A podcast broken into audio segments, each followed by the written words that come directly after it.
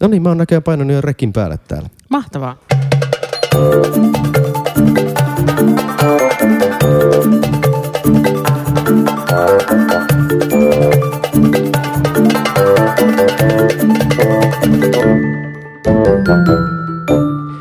Tervetuloa rakkaat podcastin kuulijat jälleen kerran Valtuusto-podcastin pariin. Meitä on täällä jälleen Hannu. Laura. Ja Silvia. Tavoistamme poiketen äänitämme tätä jo perjantaina, emmekä tiistai-aamuna aivan liian myöhään. Nyt äänitämme tätä perjantai-iltapäivänä oikein sopivaan aikaan äh, sillä tavalla, että voimme nauttia tässä podcastin yhteydessä myös sivistyneesti ja keski-eurooppalaisesti lasilliset kuohuvaa. Siis perjantaiskumpat. Perjantaiskumpat. Mutta mennään heti asiaan. Mennään mitä- heti kuulumisiin. Mennään Sä oot Laura kuulumisiin. maanpuolustuskurssilla. No niin, olen. No kerro nyt siitä. Valtakunnallinen maanpuolustuskurssi 225. Mä oon kuule viikossa oppinut vaikka mitä. Niin, mitä? Mistä, mistä päin uhka tulee? No uhkahan tulee aina idästä, mutta sen mä toki tiesin jo muutenkin. Eihän se ollut mitään uutta. Joo. Mähän itse siis olin myös maanpuolustuskurssilla, mutta mulle kävi kyllä niin, että mä jätin sen kesken. Mä en yksinkertaisesti kestänyt sitä enää. Mitä sä et siinä No kestänyt? esimerkiksi tältä korkea-arvoiselta, mä en siis tunne näitä armeijan titteleitä. Häneltä kysyttiin, hän vastasi niinku kutsunnoista. Niin häneltä kysyttiin, että mitä mieltä sä oot naisista ja asepalveluksesta. Niin hän vastasi, että nainen ja teltta, huono idea. No, joo. no joo, joo, joo, mä en ole onneksi tämmöiseen vielä törmännyt, mutta, että, mutta tota, kyllä ehkä vähän meidänkin kurssilla on naisia vaan joku neljäsosa. Että kyllä, kyllä siinä vielä aika paljon tekemistä on, että jos ajatellaan, että yhteiskunnan niin kuin johtotehtävissä olevia ihmisiä siellä koulutetaan. Ja, tota, ja mulla on itsellä semmoinen, semmoinen tota, etu tässä, että kun ää, puolueelta pyydetään sinne ehdotuksia, niin mä eduskuntaryhmän pääsihteerinä saan antaa niitä meidän ehdotuksia eteenpäin. Ja, Ja yllättäen pääsit itsekin kurssille. No täytyy sanoa, että tämä oli nyt neljäs yritys, kun sehän kestää kolme ja puoli viikkoa. Mm. Että Okei. se ei ole ihan niin kuin helppo, helppo tota, rasti sitten semmoista aikaa löytää, mutta että, mutta että he, he pyytää myös aina ehdotuksia tämmöisistä niin kuin nuorista henkilöistä, mikä on musta todella hyvä idea, mutta että, mutta että mun täytyy ehkä nyt vielä tuolla kurssilla vielä jutella tästä sukupuolijakaumasta, koska kyllä mä nyt uskoisin, että sekin tekisi ihan hyvää heillekin. Teepä se. Mutta hyvät ystävät, keskiviikkona on jälleen valtuusto. Mitäs meidän lista on syönyt, Hannu? No täällä on ihan ensimmäisenä vuoden 2017 talousarvion toteutumattomat sitovat toiminnalliset tavoitteet. Eli asetamme kaikille toimialoille sitovia tavoitteita ja niihin tulisi päästä. Sieltä ehkä voisi nostaa esiin ainakin tämän, että luovutettuun asunto, asuntorakennusoikeuteen tavoite on ollut 380 000 kemmiä, niin siihen ei olla päästy lähellekään. Toteuma on ollut 255 000 kemmiä. Ja tämähän on aika iso, iso gappi tässä, jos ajatellaan, että Helsingissä pitäisi tällä vaiheessa, tässä vaiheessa kuitenkin rakentaa aika merkittävästi. Kyllä, ja mehän ollaan nostamassa meidän taas tavoitteita, ja mä en tiedä vieläkään, ollaanko me sitkään vielä riittävissä määrin. että Meillä ei ole varaa jäädä näistä jälkeen. Mutta se, mistä mä itse kannan erityisesti huolta, on se, että me ei päästä meidän ARA-tavoitteisiin, eli tuetun asuntotuotannon tavoitteisiin. Mutta nämä, juuri tämä, että tähän tavoitteeseen nyt ei päästy, niin mm. tähän, nämä liittyy toisiinsa. Nämä liittyy toisiinsa. Tällä hetkellä markkinat on tosi kuumentunut. Suhdanne on semmoinen, että urakkatarjoukset on noussut merkittävästi, mikä tarkoittaa, että me ei päästä ARAN vaatimiin neliöhintoihin, jolloin ne, niitä ei saada liikkeelle niitä. Jolloin taas voi miettiä sitä, että, että jopa sitäkin, että kuinka tarpeellinen ja voisiko Helsinki toteuttaa omaa tuotantoa ilman araakin. No tietyillä ehdolla voisi varmasti toteuttaa, tai ainakin sitä pitäisi pohtia. Mutta sitten mä pohdin myös sitä, että on tosi tärkeää, että ARA valvoo, että sen myöntämillä tuilla oikeasti sit syntyy kohtuuhintaista tuotantoa, mutta olisiko pieni jousto suhdanteen mukaan paikallaan? Koska on isompi ongelma se, että me jäädään mm. kohtuuhintaisessa tuotannossa jälkeen kuin se, että parina vuonna syntyy hiukan kalliimpi neliöhinta. Koska se, että asunto ei tarpeeksi, niin se kokonaisuututtaa Kyllä, taas et, hintoja. et, etenkin, etenkin siinä tapauksessa, jos meillä niin kuin Helsingissä tämä kaikki vuokra-asuntotuotanto menee hekaan, jossa se asuntopääoma on 47 000 Kyllä. asuntoa, jolloin se tarkoittaa sitä, että me kuitenkin tasataan vuokria sitten koko tämän rakennusmassan kohdalla, niin se, se että muutaman vuoden ajan rakennetaan Muutama, yli, y, y, niin. muutama asunto yli sen suhdanne tai tavoitehinnan, niin se ei vielä kaada koko tilannetta. Niin. Mutta sinänsähän on hyvä asia, että meillä rakennetaan, että, et, et, mutta että, mutta että minkälaista rakennus, rakennuskantaa sitten syntyy, niin se on se, mistä tässä nyt sitten valtuustossakin joudutaan päättämään. Mutta olisiko sinulla Silvia joku ratkaisu siihen, että mitä pitäisi tehdä toisin, että me saataisiin sitten myös tämä No yksi asia, tota, mitä, kun istumme yhdessä siellä kaupunginympäristölautakunnassa, tämä nyt ei koske mitenkään nimenomaan ARA kiinteistöjä, mutta siis nämä niin kuin kaavaratkaisut, että olisiko meillä mahdollista tehdä, niin kuin miettiä tarkemmin kaavavaiheessa sen kaavan taloutta. Eli onko meillä ehkä jotain elementtejä, jotka ei ole välttämättömiä laadukkaan asumisen kannalta, jotka kuitenkin sitten nostattaa niitä hintoja, koska tätähän saadaan toimijoilta tätä palautetta. No näinpä, joo. Ja tässä totta kai palataan näihin peruspysäköintinormeihin muun muassa ja tämän tyyppisiin ylipäätään. Mutta sehän, mitä mä kaappiporvarina haluan, on se, että meillä olisi... Kaappi Et meillä porvari olisi Silvia. aidosti tervettä kilpailua. Meillä on aivan liian vähän toimijoita. Meillä on muutamia isoja, jotka pyörittää melkein koko rumbaa. Meidän pitäisi antaa niin kuin pienempinä kokonaisuuksina, me saadaan pienempiä toimijoita, uusia toimijoita, niin syntyy ihan oikeasti aitoa tervettä kilpailua. Joo, mutta tässä on iso, iso juttu ja varmaan tästä keskiviikon valtuustoskin taas sitten Aivan keskustellaan aivan varmasti, että mitä, mitä ratkaisuja tässä sitten, sitten olisi. Kyllä. Sitten seuraavana täällä listalla on Hakaniemen kauppahallin peruskorjauksen hankesuunnitelman enimmäishinnan korottaminen. Eli tuo ihana kauppahalli tuolla Hakaniemessä on todellakin peruskorjauksen vioissa. Sehän meinaa, siellä meinaa lattia romahtaa ja koko rakennus meinaa valua maan sisään ja kaiken näköistä sellaista. Ja lisäksi siinä itse remontissahan on ollut on ollut semmoisia mielenkiintoisia havaintoja, että esimerkiksi se toisen kerroksen ikkunat on ollut pitkään suljettuina. Että kuinka paljon miellyttävämpi siitä hallista ylipäätään tulee, kun sinne tulee auringonvaloa. Niin, se mitä Niin. moni ei tiedä, että kun katsoo sieltä torilta, niin siinä on ne yhdet iso, semmoinen iso kaari, missä on semmoinen katosta lattiaan ikkuna. Sitten kun alkaa miettiä, että miksi mä koskaan ole nähnyt sisäpuolelta siitä ikkunasta ulos. Tiedättekö te miksi? Se on miesten vessa. Just näin. Se on, se on, Niin, siis, se on niin. aivan, aivan, aivan posketonta ja se, jotenkin, se johtuu jotenkin varmaan tästä kokonaisrakenteesta, että, että se on ehkä julkisomisteinen ja siellä ei ole maksimoitu Niin, vuokratuottoa. ja sitten sit jne. varmaan tässä, tota, tämähän on ollut pitkä prosessi, että tämä korjaus ylipäänsä edes käynnistyi. Kyllä. Että meillähän tota, viime, viime valtuustokaudella tätä jo pitkään pähkittiin ja mietittiin sitä, että minne se tori, niin kuin hallikauppa siirretään tämän remontin ajaksi. Se oli iso, iso kysymys. Sitten näitä hallin kauppiaita, kauppiasyhdistystä on on aivan niin kuin ymmärrettävästi huolettanut se, että nouseeko heidän vuokransa nyt sitten Kyllä. tästä jotenkin ihan älyttömästi ja, ja miten se tehdään. Ja totta kai ne, siis se on ihan selvää, että nousee, kun parannetaan hallia. Mutta kyllä mua tässä niin kuin itseä vähän mietityttää se, että et ollaanko me päättäjät oltu tämän kanssa hitaita, että olisiko tässä pitänyt toimia 10, 15, 20 vuotta sitten jo, että onko tätä vaan niin kuin lykätty en tiedä, mutta että, että monta kysymystä tässä on, että nythän muuten olette sitten käynyt kumpikaan teistä siinä, Kyllä. siinä tota väistöhallissa, sehän on upea ja oikein Se valoisa. on tosi kiva. Ja kävi, käydessäni siellä niin haastattelin näitä toimijoita.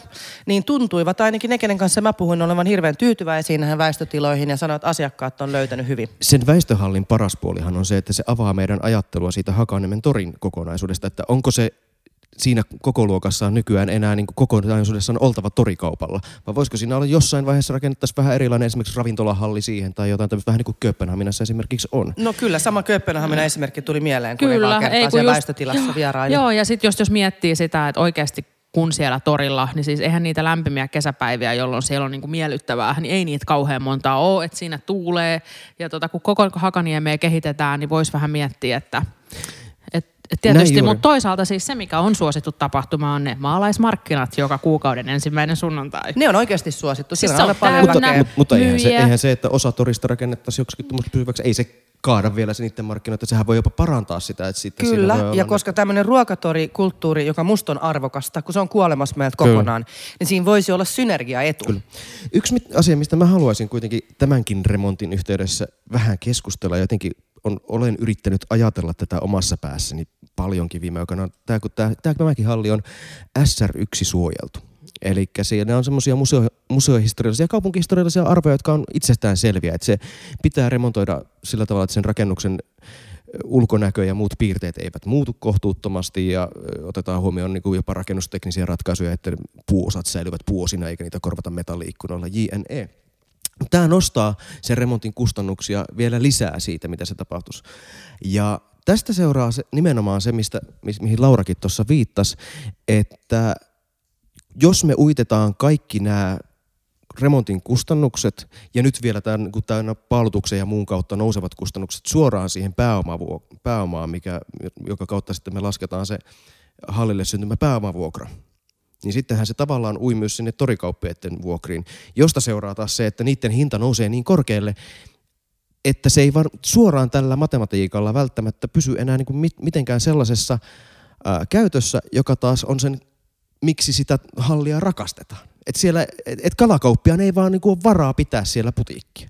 Ja tässähän me ollaan semmoisessa niinku aikamoisessa ongelmakentässä, että koska eihän me voida ruveta toisaalta niinku tukemaan kalakauppaa Helsingissä no, suoraankaan. Niin. Vai voidaanko? Mutta tuetaanko mikä, mikä me kalakauppaa se? silloin vai tuetaanko me niinku sitä, että rakennus- ja kulttuurihistoria säilyy? Kyllä, Mutta sä mun mielestä asian ytimessä. Tämä on mun mielestä tämä, että suojellaanko me kuoliaaksi.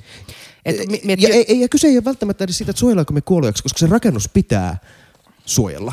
Mutta kun tiettyjä mutta, rakennuksia, mutta, meillä on esimerkiksi monia SR1-rakennuksia, meillä, meillä on tilanteet, missä ne jäävät seisomaan tyhjilleen, koska vaadittu remontti on niin kallis, että siitä ei lähde mitään toteutumaan.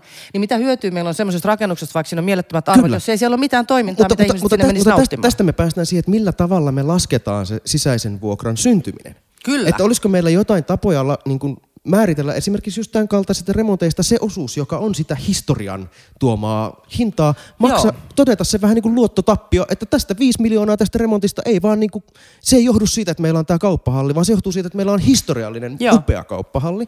Ja sitten otetaan se sieltä pois, jolloin se pääomavuokra on vastaavasti matalampi. Toinen keinohan on, on sitten laskea tavallaan sitä tuottoprosenttia. Ja tämähän on se tapa, millä meillä on nyt Finlandia-talo käsittääkseni. Että sen sisäinen vuokra on niin sanotusti nollakorissa, eli niin kuin nolla prosentin tuotolla, josta seuraa se, että Finlandia-talo on nyt noussut, kuten Hesarikin uutisoi, kukoistukseen. kukoistukseen ja voitolliseksi. Mutta se on tapahtunut pelkästään sillä tavalla, että sen vuokra on laskettu eri mekanismilla kuin kaikki muut kaupungin omistamien kiinteistöjen vuokra. Joo. Niin olisi, mun mielestä esimerkiksi tämä kohde Hakaniemi pitäisi olla sellainen, jossa todellakin katsottaisiin tämän tyyppiset kortit kaikki läpi. Ja tämä koskettaa, sori mä jatkan nyt no jatka, jatka. vielä. Eikö tämä on hyvä ajatus, sä mutta, mutta, mutta tämä, kun tämä koskettaa vielä niin kuin eri hallintokuntia tosi eri tavalla. Et meillähän on esimerkiksi ö, opetuksella on sellaisia koulurakennuksia, jotka, joilla on ehdottomasti rakennushistoriallista arvoa, ja ne pitää ko- rakent- korjata sillä tavalla, että, että sitten rakennushistoriallinen arvo säilyy. Mutta silloin onko oikein, että me sysätään kasvatuksen ja koulutuksen toimialalle budjettikustannukseksi sen rakennuksen suojelusta syntyvä ekstrasumma? Ei. Koska niidenhän kannattaisi periaatteessa purkaa tönö rakentaa prismahallia tilalle. Aivan, tai joo, se on, se on totta. Mutta nyt jos vielä palataan tähän, että miksi tämä on täällä meidän listalla, tämä Hakaniemen hallin peruskorjauksen hinnankorotus. Mutta mitä sä oot vielä, Laura? Mutta Sano että kannatat sä tätä Hannun ajatusta nollakorista? Must, ei, no, mä en nyt sano, että tämän Hakaniemen hallin pitäisi olla nollakorissa, mm. mutta musta tässä Hannulla on pointtia just siinä tässä näissä suojeluarvoissa, että kyllä ne pitää, niin kuin meidän pitää vähän miettiä, että miten me, mm. että kun me halutaan suojella ja me halutaan, että on käytössä, niin kyllä siinä niin kuin et, et sit pitää miettiä, että miten se on mahdollista. Joo, mä et se, et kyllä mä näin, mutta kyllä. että nyt nollakoriin en, en lupaa ja en ole suoja, suojaa Mutta valmis löytää tätä. joku keino, mm. Joo, ettei et se, olisi, se vyöry sinne täysin on, kauppiaiden On, on, mutta tässä nyt siis todellakin tämä mm. kustannusarvio nousee pitkälti sen takia, että siellä tehdään näitä lisäpaalutuksia. Mm. Ja näitähän nyt Helsingissä tehdään aika monessa paikassa, mm. koska Helsingin niemihän on aika pitkälti täyttömaata. Että et on viime aikoina luettu esimerkiksi niistä Katajanokan uudisrakennuksista ja sitten vanhojenkin peruskorjauksista. Ää, Kyllä, niin. ja nämä paaluthan on siis puuta. Joo. Ja nytten niitä vahvistetaan teräksellä. Ja jos mä nyt ymmärrän esityslistasta lukemani oikein, niin jos emme nyt vahvistaisi näitä puupaaluja, niin se tulisi kuitenkin jossain vaiheessa X vuosia päästä eteen, jolloin taas uudestaan tyhjentämässä hallia. Enne, ennemmin tai myöhemmin. Niin, ja jolle me nyt korota tätä hintaa, niin nämä urakkatarjoukset, mitä on saatu, vanhenevat. Mm. Ja tässä suhdannetilanteessa uudet urakkatarjoukset luultavasti tarkoittaisi vielä suurempaa korotusta. Kyllä. Toki yksi avoimeksi jäävä kysymys on vielä se, että kun siihen viereen ollaan nyt rakentamassa sitä parkkihallia ja nyt tässä samalla sitten tehdään tavallaan sinne hallin alle sisäänkäyntiä sinne, niin miten suuri osa tästä nyt syntyvästä kust- paalutuskustannuksesta liittyy siihen, että kun se maan kosteus ja muu muuttuu siinä, kun sitä hallia rakennetaan, että entäs jos sitä hallia ei rakennettaisi, sitä parkkihallia ei rakennettaisi, niin pitäisikö paaluttaa näin paljon? Ja tämä on taas yksi kysymys, jossa kysytään taas kerran sitä, että onko tästä paaluttamisesta, ää, lisäpaaluttamisesta tuleva lisäkustannus, pitääkö se taas kerran vyöryttää kokonaan tämän hallin korjauskustannuksen? Mm. Mutta nämä, nämä, on, nämä, osa näistä kysymyksistä valitettavasti jää vaan niin kuin lopullisestikin auki, koska niihin ei ole ikuista totuutta löydettävissä. On. Ja Helsingissä raka, raka, rak, rakastaa tätä hallia ja se pitää korjata, mutta on ihan totta. Mutta mut esimerkiksi näistä materiaalista, mitä me on, ei pysty päättelemään, että kuinka paljon johtuu siitä pysäköintihallista ja kuinka paljon. Olen aina suhtautunut siinä pysäköintihalliin kriittisesti, mutta tästä ei mun mielestä pysty vetämään johtopäätöksiä, että paljon siitä johtuu siitä, koska jos mä nyt mä en ole mikään rakennusinsinööri, mm. mutta kyllä se teräs nyt vaan kestää pitempään kuin puu. Mäkin Niin. aikaisemmin se muuten suhtauduin vaiheessa- siihen parkkihalliin tosi kielteisesti, mm. mutta mä oon vähän vaihtanut kelkkaa. Mä sanoin kriittisesti. Niin, on, meillä on nämä, on nämä linjat on niinku tosi kriittinen, mm. sitten on kriittinen, sitten on varauksellinen ja sitten on positiivinen. Mähän on siis tunnelirissanen, kannatan kaikkea Tunnelirissanen. rakentamista. Eikö se näin ollut? Juurikin Yes, näin. hyvä. Mutta hei, mennäänkö eteenpäin Mennään vielä Hakaniemestä? eteenpäin. Täällä on vielä kaiken näköistä muutakin täällä listalla ja meillä on vieraskin tulossa. No mikä on seuraava asia, johon haluatte nostaa esille? Olisiko se tämä Stansvikin kallion asemakaava, jota me Lauran kanssa olemme siis omassa kaupunkiympäristölautakunnassamme jo kertaalleen käsitelleet. Kyseessä on siis Laajasalon eteläkärjessä sijaitseva uusi asuinalue Kruunuvuoren ranta, mm. josta joku päivä kruunusillat vie meidät eh, ratikalla nopeasti keskustaan. Ja tota, täällä nyt sitten, nämä on ihan viimeisiä asemakaavoja, mitä tällä alueella Joo, on. siellä on melkein kaikki muut jo voimassa. Eiks näin? Joo. Ja kun tätä kaavaa nyt tehtiin, niin kävi ilmi, että tämän kaavatyön aikana täältä löytyi semmoinen kasvi kuin lahokavio sammal. Kaikki hymyilee tässä ympärillä. Se on indikaattorilaji, joka kertoo meille, että se luontoympäristö siinä ympärillä on hyvin arvokasta. Ja sitten me ollaankin sen tilanteen eessä, että hylätäänkö me tämä kaava luontoarvojen takia. Tässä oli yli 2000 asuntoa, eikö ollut? Uh, on, joo. vai olemmeko sitä mieltä, että asunnot on tärkeämpiä, koska on varmaan, itse päädyin tekemään tästä palautusesityksen lautakunnassa, mm. koska ajattelin, että jossain kohtaa pitää ottaa kantaa siihen, että luonnon monimuotoisuus on myös itseisarvo. Mutta ehkä kuitenkin älyllisesti on sanottava, että eikö me tosiaalisesti kuitenkin ole uhrattu nämä luontoarvot, kun me olemme tämän alueen päättäneet rakentaa. Niin. No niin, no tää on tämmöstä, tä, tätä pohdintaa varmaan pitää tehdä nyt, pitää korjata. Ei ole siis 2000 asuntoa, vaan asunnot kahdelle tuhannelle helsinkiläiselle. Joo, et sen verran näin. Mutta että siis mä, mä, mä tykkään tästä kaavasta. Kaikki kaavanörtit käykää katsomassa niitä kuvia, jotka tähän tulee. Tässä on hienosti musta otettu se, niin kuin rakennettu sen kallion ympärille. ympärille ja tota, että ainoa, mikä mulla oli silloin, kun tämä oli meidän lautakunnassa ja me, tää oli meillä, olisi tämä peräti kaksi, viik- kaksi kertaa meillä pöydällä. Et koska meillä oli siis paitsi tämä Silvian ja, äh, Silvian ja muun vasemmistoliiton huoli siitä, että että pitääkö rakentaa ollenkaan, niin sitten oli siitä sitä pohdintaa, että onko tämä tarpeeksi korkeata. Et nyt kun me rakennetaan sinne, mennään sinne ympäristöalueelle, niin, niin voisiko sitten tehdä pikkasen korkeampaa vielä, että yksi, kaksi kerrosta. Kaikki tehot irti, kun Kaikki kerran teho, rakennetaan. niin, kun kerran rakennetaan, että tämä ei ole mitään niin kuin, mut, että tämmöistä, mutta että tässä sitten mulle ja muille lautakunnassa oleville, siis tämä jaettiin ihan laajastikin siinä, niin tuli semmoinen ajatus sitten, että että, että pitäisikö, kun mennä, niin meille sitten todettiin vaan, että tämä on nyt niin pitkällä tämä prosessi, että kun tämä on näitä jo monta vuotta käynnissä, käynnissä olleita projekteja, että jos te nyt tämän palautatte, niin sitten menee vielä monta vuotta taas. Joo. eteenpäin. Ja mä ymmärrän sen, että kun meillä lautakuntakausi vaihtuu, niin sitten on sellaisia asioita, jotka on vaan pakko saattaa loppuun, mutta että että kyllä tämä, tämä mua vähän harmittaa se, tää, että musta tämä jäi vähän nyt vajaa korkeaksi. Mä olin sun mukana tässä pohdinnassa kyllä ja olisin ollut itse valmis miettimään, että olisiko se voinut olla korkeampaa. Mutta tämä korkea rakentaminen mun mielestä ihan väärällä tavalla jakaa meitä. Koska korkea rakentaminen on sitten tosi korkeata rakentamista. No kyllä, siis tässä ei, musta, ei Niin. puhuta mistään Ei, pilvenpiirtäjistä, et se, että vaan... jos me pannaan yksi kerros lisää kautta linjan. Jos mä asun itse siinä Arabian rannan vieressä, niin kyllä monesti siinä rannassa kävellessäni mietin, että näyttäisikö tämä nyt kaupunkikuvallisesti hirveän paljon huonommalta, jos tässä olisi kautta linjan yksi kerros lisää, mm. joka toisi aika monta asuntoa lisää. Joo, ja Niin, et, ja, se, ja se, että et tosiaan, että jos puhutaan viisikerroksisten sijaan kuusi- tai seitsemänkerroksisista, niin ei todella ole vielä, ei rakenneta todellakaan vielä semmoista tornitalokaupunkia. Juuri Mut- näin. Mutta tässä on, tässä on kyllä hieno kaava. Joo. Laajemminhan tässä luontoarvot versus rakentaminen mm. keskustelussa on, ollaan semmoisen hassun paradoksin äärellä, jonka mä tajusin itsekin vasta tuossa männä vuonna. Että kun me rakennetaan Helsinkiä, ja Helsinki on nimenomaan se, missä täällä Uudellamaalla tietysti rakentamisen paine on kovin, niin paradoksaalisesti Helsingissä myös niiden luontoarvojen tuhoutuminen on itse asiassa niin kuin eniten tavallaan käsillä sen vuoksi, että Helsinki on se alue, missä on jo sata vuotta sitten perustettu luonnonsuojelualueita. Mm. Esimerkiksi Ramsinniemen suunnalla siellä mm. on nimenomaan semmoista sen tyyppistä ikimetsää, että sitä ei oikein muualla Uudes, Uudellamaalla ole, koska kaikkialla muulla ne on kaadettu kahteen kertaan ne puut jo niin kuin sekä rakentamiseen että selluksi. Ja tämä on tavallaan aika tämmöinen paradoksi, joka tulee eteen kyllä, kun me tätä kaupunkia rakennetaan. Niin. Ja siihen ei ole, siihen ei ole helppoja vastauksia. Ei, mutta yksi polku joka siihen helpottaa, on se, että rakennetaan mahdollisimman, viitaten tähän Lauran korkeas, korkeampiin kerroksiin, rakennetaan mahdollisimman tiivistä kaupunkia. Niin sitten se mahdollistaa meille Juuri sen, näin. että me pystytään niitä olennaisia ja tärkeitä viheralueita säästämään. Juuri näin, mutta toki se silloin niin kuin ni, niillä alueilla, jotka ovat lähimpänä sitä tiivistä kaupunkia, se nostaa vielä sitä rakentamisen painetta.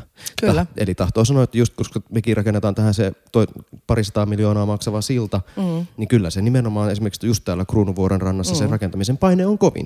Ja no vaikea, kyllä, vaikea tätä niin kuin juuri sen takia lähtee suoraan kaatamaan. Et sitten voi ajatella, että se Vartiosaaren rakentamatta jättäminen on sitten ehkä sitten niiden luontoarvojen kautta sitten perustellumpi. No onneksi se Vartiosaari ei ole nyt listalla. Ja tervetuloa tämän viikon vieraamme, Tatu Rauhamäki. Kiitos, kiitos. Kerros nyt, minkä puheenjohtaja sä oot tällä, missä kaikkialla sä toimit tällä hetkellä kuntapolitiikassa? Mä toimin hyvin aktiivisena varavaltuutettuna Helsingin kaupungin valtuustossa. Kuten myös minä ja Laura. Juuri näin. Yhtenäiskokemus meidän, meille Kyllä. viime vaalien kanssa. Joo. En ole vielä kerennyt yhteenkään valtuusto. Minua on hätyytelty kyllä sinne, mutta valitettavasti ei ole osunut kalenteri. Mä oon Helsingin seudun liikenteen, eli HSLn hallituksen puheenjohtaja ja sitten energiapolitiikan suunnalla Mankala Oyn hallituksen puheenjohtaja, jossa Helsingin kaupungilla on sitten vesivoima- ja ydinvoima-omistuksia. Eli aika merkittävät pestit. Semmoiset, josta näkee, että tausta joukkue selvästi luottaa mieheen. Hmm. Eikö olekin huolestuttava? Mutta me haluttiin keskustella sun kanssa tänään nimenomaan HSLstä. Kerros meille lyhyt briefi, mikä on HSL? Näitä nimikirjainyhdistelmiä on kaikenlaisia täällä. Näin on podcast-sukupolvi ei varmaan muista enää YTVtä, mutta tota, kaikkihan alkoi YTVstä ja YTV-lakkauttamisesta ja oli YTV-hallituksen viimeinen puheenjohtaja silloin ja sitten lakkautettiin YTV ja perustettiin Helsingin seudulle kaksi kuntayhtymää – sen tilalle ja toinen oli HSL, joka vastaa liikenteestä, joukkoliikenteestä ja liikennejärjestelmän suunnittelusta, lakisääteiden kuntayhtymä, pakkokuntayhtymä neljälle pääkaupunkiseudun kunnalle. Ja sitten perustettiin HSY eli Helsingin ympäristöpalvelut, jossa on vesi- ja jätehuoltoa. Ja tämä tapahtui sitten vähän reilu kaksi valtuustokautta sitten. Ja mä olin HSLn hallituksen puheenjohtaja silloin toissa valtuustokaudella myös. Ja nythän kuntia on HSL-alueessa selkeästi enemmän kuin nämä lakisääteiset neljä, eikö näin? Kyllä. Eli nämä muut on vapaaehtoisia, mutta nämä neljä jo on joutuu pakosta Joo, olemaan. lainsäädännöllisesti pakkokuntayhtymä näiden neljän pääkaupunkiseudun kunnan osalta. Ja te siis kilpailutatte bussit, te, te, te ette operoi mitään. Niin HSL vastaa siis joukkoliikenteen järjestämisestä tällä alueella. Eli tilaa liikenteen, eli tilaa liikenteen, kaikki nuo bussit, ratikat, miten ne liikennöivät, milloin liikennöivät ja metro, metro niin kuin kuuluu HSLn tehtäviin. Ja sitten siellä on eri operaattoreita, jotka tuottavat niitä palveluita, eli Metron ja ratikat tuottaa HKL, Helsingin kaupungin liikennela, liikela, liikennelaitos, ja sitten tota, bussit kilpailutetaan eri operaattoreiden, jotka on yksityisiä toimijoita, niin niiden kesken. Ja HSL sitten tekee kaikki linjastosuunnitelmat, liikennesuunnitelmat ja muut vastaavat sitten tämän osalta. Ja sitten HSL lakisääteisiin tehtäviin kuuluu myös Helsingin seudun, eli koko 14 kunnan alueelle tehtävä liikennejärjestelmäsuunnitelman tekeminen, jossa sitten määritellään koko liikennejärjestelmän tulevaisuutta pitkällä aikavälillä. Mutta hei, teille, eikö teille kuulu lähijunatkin jollain tavalla? Ja, ja lähijunat, jäi äsken mainitsematta. Teitte jonkun, niin, niin. ja sä haluat unohtaa sen, että lähijunaliikennekin on, on sun vastuulla. Mutta no. tota, Miten, ja VR, siis, VR operoi sitten niin, tällä hetkellä. Mutta te olette tehnyt siitä jonkun semmoisen ennakkopäätöksen. Me ollaan nyt tehty lopultakin, jo, joka päätös on aikanaan jo kauan sitten periaatteellisesti linjattu, mutta nyt ollaan päätetty sitten aloittaa kilpailutuksen tekeminen lähijunaliikenteen operoinnin osalta ja se sitten on aika pitkä prosessi. Eli kysymys on siitä, että kalusto, joka meillä lähijunaliikenteessä on käytössä, eli noin SM6, niin kuin insinööri. SM5. Anteeksi, SM5, joka, SM, SM, niin, SM5, jotka Sveitsistä ovat tulleet aikanaan tänne ja ostettu, ostettu kallilla Helsingin junakalusto Oylle Oylle tänne turvaamaan lähijunaliikennettä, niin tota, ne on eriytetty nyt omaan kalustoyhtiönsä ja VR on nostettu siitä kalustoyhtiöstä ulos ja sen omistaa nyt pääkaupunkiseudun kaupungit ja me tuotamme sen kaluston sitä kautta sinne operoinnille ja operointi tullaan kilpailuttamaan sitten. Ja tämä on iso periaatteellinen asia tietysti tälle seudulle. Onko sitä HSL jonkinlaista arviota, että, että mitä hyötyä tästä kilpailuttamisesta nyt junaliikenteessä saadaan? No sen aika näyttää, mutta ehkä niin kuin osviittaa antaa se, että kun HSL päätti edeltävällä hallituskaudella jatkaa, tai edellisellä valtuustokaudella jatkaa muutama vuosi sitten tätä VRn yksinoikeussopimusta tähän operointiin, niin silloin pystyttiin neuvottelemaan VRn kanssa aikaisempaa sopimusta 30 miljoonaa euroa edullisempi hinta tälle jatkokaudelle. Ja nyt oli yksi tarkistuspiste sen sopimuksen tiimoilta ja hinta laski loppu, loppukaudelle vielä 27 miljoonaa euroa. Eli kyllä tämä kertoo sitä, että siellä VRn niin kuin operoinnissa lähijunaliikenteen osalta on ollut jonkun verran tehostamisen ja tuottavuuden varaa, jota VR on sitten onnistuneesti pystynyt jo tekemään etukäteen, koska VR tulee olemaan lähes varmasti yksi tähän niin kuin operoinnin kilpailutuksen osallistuvista tahoista. Ja sitten voi varmaan todeta, että kun bussiliikenne kilpailutettiin 90-luvulla, niin eikö me olla edelleen alle sen tason sen kun tehdään kustannusindeksin muutokset ja rahan arvoindeksit, niin ollaan vielä niin kuin 30 pinnaa alaspäin. Et siinähän, sitä ei voi verrata ehkä enää, niin kuin siitä on niin kauan aikaa, mm. mutta niin kuin, kyllähän sieltä niin kuin se tuottavuus hyötyy ja me nähdään se sitten, ollaan Helsingissä nähty viime valtuustokaudella muun muassa Helsingin bussiliikenteen haasteena, että, että se on totta.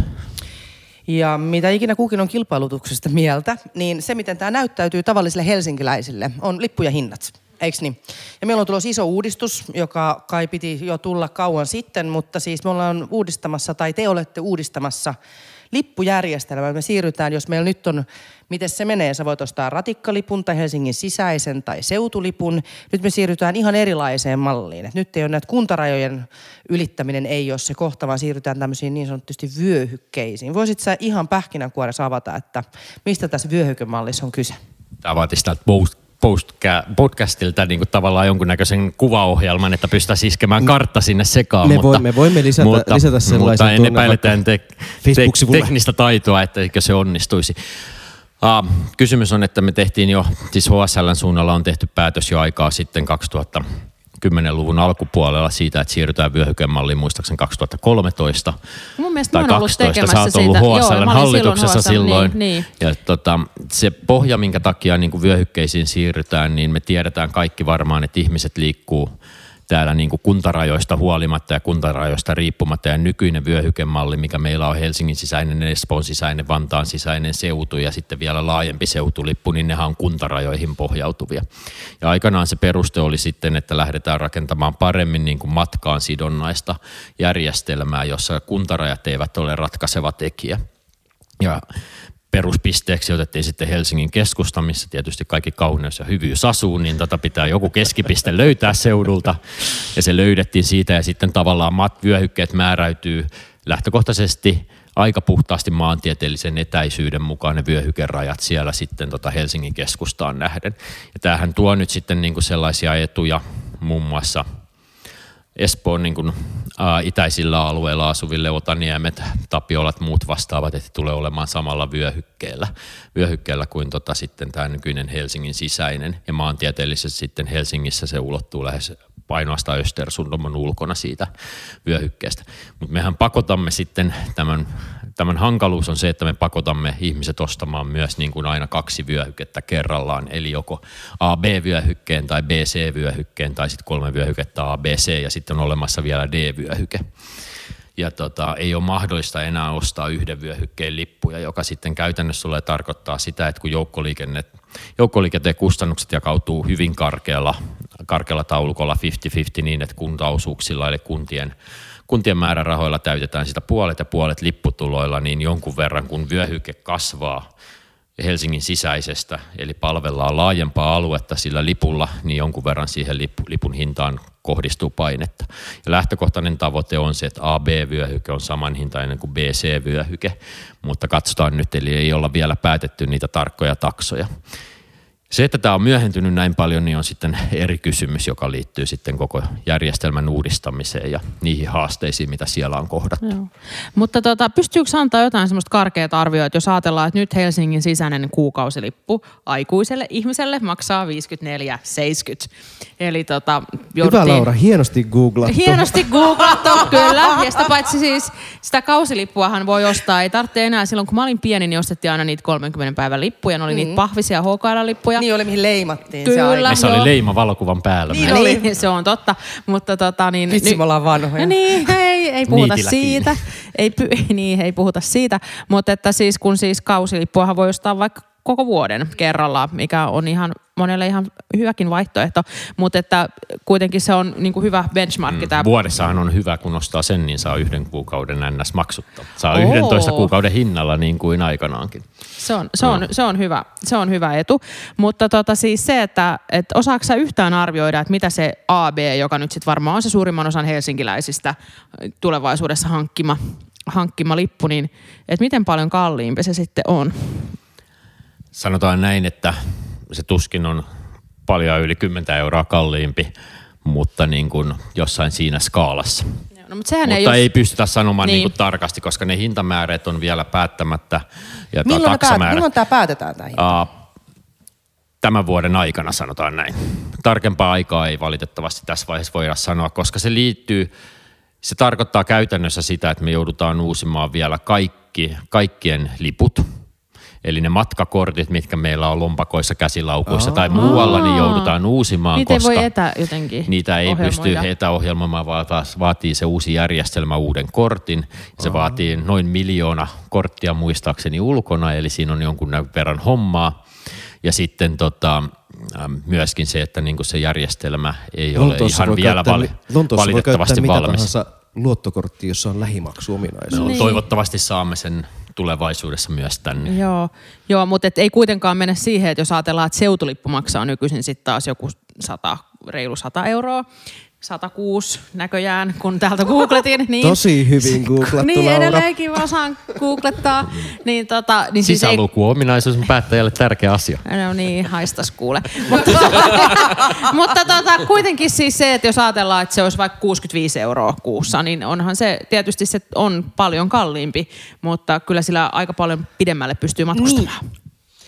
Mutta sitten tähän lippujen hintaan liittyy yksi keskustelu, johon ihan kävästiin jo siellä, siellä päin äskettäin tuossa, kun sä puhuit siitä, että HSL hoitaa myös koko tätä Helsingin seudun liikennejärjestelmäsuunnittelua. Ja tähän liittyy kysymys, joka on vahvasti seudullinen ö, kysymys, joka on ruuhkamaksut. Eli että millä tavalla me tätä autoliikenteen kehitystä Helsingissä ohjataan, millä tavalla me tosiaan katsotaan, että bussit kulkee ehkä paremmin JNE, millä tavalla yksityisautoilu sujuu Helsingissä. Mutta siinä on myös se komponentti, että olisiko siinä mahdollisesti yksi keino tuoda lisää rahaa myös sitten tämän niin kuin koko julkisen liikenteen järjestelmän kehittämiseen. Niin, näistähän on keskusteltu paljonkin tässä vuosikymmenen tai vähän enemmänkin varrella. On ja ei, mehän ei tiedetä, että mikä se maksun kohtalo olisi, minne se tuloutettaisiin, onko se vero vai maksu, meneekö se valtion pohjattomaan kassaan, kaupunkien pohjattomaan kassaan vai sitten Eikö joukkoliikenteelle. esi- esitys tästä olemassa? Aa, ei suoranaisesti esitystä, sehän on yksi keinovalikoimassa ollut ja nythän me tehdään siis uutta, tällä seudullahan tehdään uutta maankäytön asumisen liikenteen suunnitelmaa 2000, MAL 2019 koodinimellä. Kamalia jotta, koodinimiä. jotta kukaan ei ymmärtäisi, mitä teemme, niin tota, sitä tehdään yhdessä kuntien ja Uudenmaan liiton ja HSLn kanssa ja HSLn osa siitä on tämä liikennejärjestelmäsuunnitelma. Tässä liikennejärjestelmäsuunnitelmassa, joka sitten valmistuu tuleviin eduskuntavaalien jälkeiseen aikaan, jolla pyritään yhteisen sopimuksen sitten valtion ja kuntien kanssa ja tämän alueen toimijoiden kanssa siitä, että mitä väylähankkeet muun muassa rahoitetaan ja miten ja mitä käy Pisaralle ja mitä käy lentoradalle ja muille vastaaville hankkeille tässä, niin tota, joka tapauksessa, kun tämä on valmistelussa, niin samalla siinä niin kuin liikennejärjestelmäsuunnitelmaa tehdessä pyritään vastaamaan, että miten tällä seudulla päästäisiin se päästövähenemätavoitteeseen, minkä valtio on asettanut liikenteelle, eli 50 prosentin päästövähenemätavoitteeseen vuoteen 2030 mennessä. Ja tämä on sitten se niin kuin iso kysymys tavallaan, että miten tämä, tämä onnistuu tällä seudulla ja mitkä ne keinovalikoimat on ne sitten niin kuin maksuja, veroja, kieltoja, sanktioita, mitä hyvänsä, niin millä niin kuin tavallaan siihen päästään ja miten teknologista kehittymistä autokannassa ja bussikannassa ja muualla pystytään viemään eteenpäin siihen mennessä. Ja se liittyy koko meidän yleiskaavaan. Että tavallaan ne ihmiset, jotka nyt on pelännyt, että tämä vyöhykemalli nostaa lippujen hintoja tosi paljon, sehän on suhteellista, onko 10 euroa paljon vai vähän. Se riippuu sitten, että Se paljon voi olla hyvinkin paljon ja se voi niinku tuntua Niin. hyvin epäreilulta. Niin. Ja se on Esimerkiksi vähän tässä jo- Helsingin niemen sisällä pelkästään liikkuvien Niin, osalta. Mutta sitten kun sä katsot koko yleiskaavaa ja sä katsot sitä, miten me ollaan rakentamassa ja me yritetään vahvistaa meidän poikittaisliikennettä, niin tässähän haetaan hintaan siis sitä, koska näin lippujen hinnoilla onhan meidän kertalippukin suhteessa paljon paljon kalliimpi kuin kuukausilippu, saatika sitten vuosilippu. Että Just sillä yritetään ohjata Kyllä. ihmisten käyttäytymistä. Ja nyt Niin. tässä ongelma on ehkä se, että meillä ei ole vielä parhaat mahdolliset poikittais niin kuin yhteydet olemassa. Pitkäaikaisella, lippu niihin niin, tulee. pitkä, pitkäaikaisesti siis tavoitehan on se, että työvoima ja ihmiset pystyisivät liikkumaan kuntarajoista riippumatta ja sehän on tämän vyöhykeuudistuksen kaiken clue.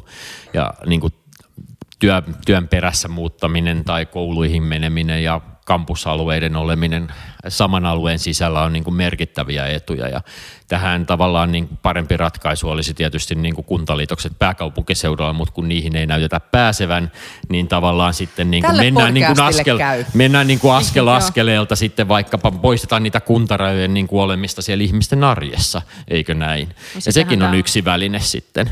Mutta tota, Ja yksi, yksi, yksi driveri, joka näitä lippujen hintoihin vielä palatakseni, joka tässä on ollut, on nämä meidän isot satsaukset tähän julkiseen mm. liikenteeseen. Tässä, tässä samallahan me, ja sekin liittyy lippujen hintoihin silläkin tavalla, että onhan länsimetro aivan valtaisa parannus palvelutasoon samaten kuin kehärata. Mm.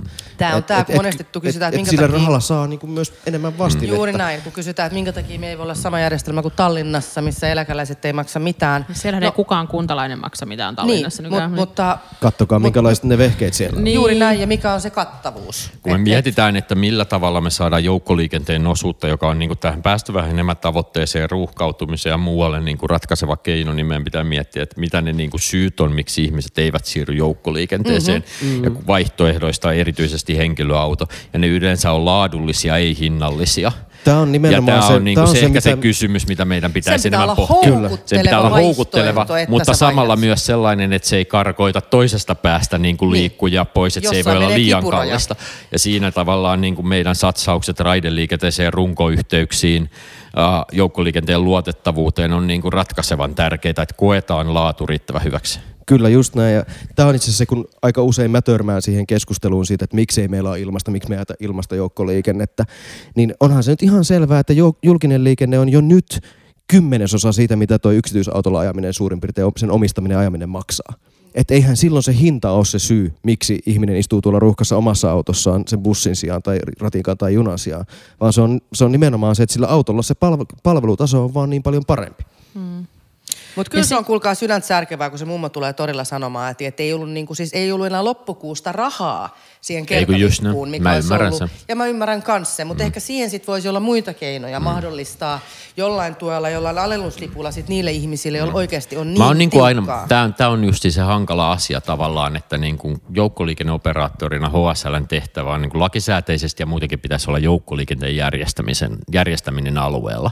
Mahdollisimman tehokkaasti, kustannustehokkaasti ja muilla tavoin ja laadullisesti mahdollisimman hyvänä. Ja sitten niin kuin jo HSLn niin kuin virkamiesosaamisessa ei ole sosiaalipoliittista osaamista. Eikä oikeastaan Ja se on tavallaan niin kuin ei pitäisi periaatteessa oikeastaan ollakaan, vaan se sosiaalipoliittinen osaaminen pitäisi tulla niin kuin meidän so- kaupunkien sosiaalipoliittiselta sektorilta. Ja alennukset Joka viedään kaupungilta juuri pois. Ja alennuks, alennuksetkin tavallaan, kaikenlaiset alennusryhmät ja muista päättäminen pitäisi olla niin kuin meidän perustoimeentulotuen kautta tapahtuvaa ennemmin.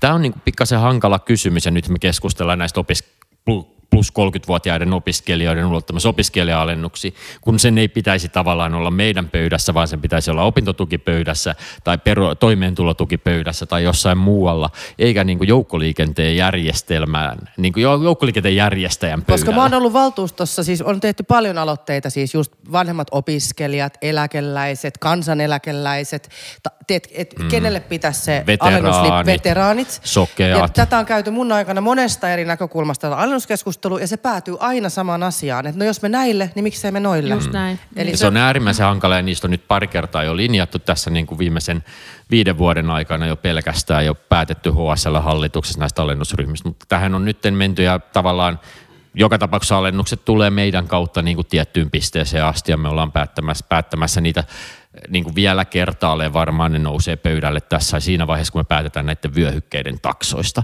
joka sitten tulee olemaan tämän vuoden aikana. Mutta onneksi teillä on Yes. hyvä ja asiantunteva hallitus siellä. On meillä hyvä hallitus ja, ja on siellä hyviä virkamiehiä. Ja helsinkiläisten onni on tietysti se, että meillä on helsinkiläinen puheenjohtaja siellä. Kyllä. Ja jos tämä meidän podcast-hologrammi, joka tuo tämän uuden vyöhykekartan eteen, ei jostain syystä toimi, niin se löytyy HSLn sivuilta. Kyllä. Joo. Kiitos Tatu. Kiitos. Tatu. Kiitos Tatu. Kiitos. Ja sinne kolahti käytävään takaisin Tatu Rauhamäki vieraamme. Ja valtuustopodcast palaa jälleen kahden viikon kuluttua. Kyllä, joo. Ja muistakaa, valtuuston kokousta voi seurata Helsinki-kanavalta ja esityslistat löytyy kaupungin sivulta hel.fi. Kiitoksia kaikille kuulijoille. Niin, ja kertokaa kavereille kanssa. Kertokaa. Moi. Moi. Thank you. Thank you.